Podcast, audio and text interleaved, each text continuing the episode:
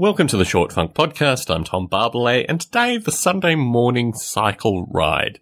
My wife and I, over probably the past four Sundays, have utilized the time to take a bike ride somewhere in the order of nine miles, sometimes six miles, sometimes 12 miles, but usually enough where we're cycling for an hour or more.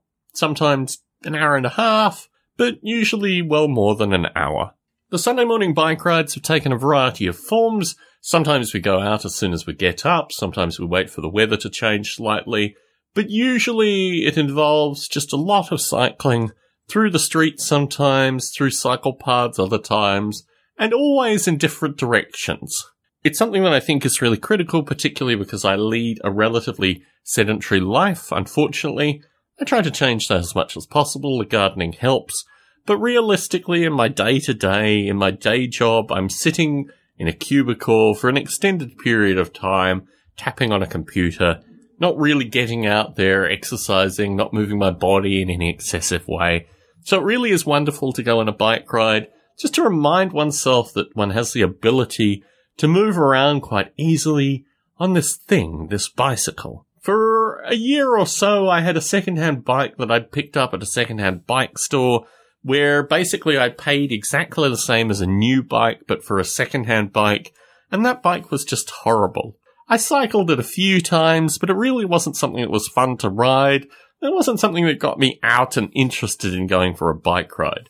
I donated this piece of metal to charity, as one does, and I purchased a new bike that realistically will not be a lifetime bike, but at least will be a bike for the next 10 years and certainly a bike that I really enjoy riding currently. It has everything that I need, including a little bell, which I utilize frequently, particularly going down cycle paths that are twisty and turny where I can't see what is happening about 10 feet in front of me just to warn other cyclists. It's also very useful for warning pedestrians and these kind of things.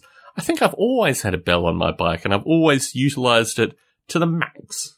In addition to this, it has a water bottle carrier and also it has a central, I don't know what one would call it, like a box unit where I can put my cell phone that will give me directions and various other kinds of things. It's considerably smarter than any bike I've owned previously. And it's something that I feel relatively proud about as we cycle it around. Last week we went on some light rail, which required me to put my bike up in a hangar. I looked up at the hangar and thought to myself, I don't want this rusty piece of metal rubbing up against my beautiful bike for an extended period of time. I don't think I'll be using light rail with my bike again, although my wife did enjoy the trip, so it was something to do. I'm interested actually potentially taking my bike up to Mountain View with these kind of things. The trains allow for people with bicycles to travel. If I take a Caltrain up, It'd be quite nice to be able to cycle around those areas for a period of time and would also add some kind of transitional element to our general cycling. There is a limited number of ways, a limited number of places that we can see in our area in San Jose, but the ability to go up to Mountain View or Palo Alto creates a different kind of cycling experience that I'm sure we will be experimenting with through the summer months. Tom Barbalet in San Jose, signing out.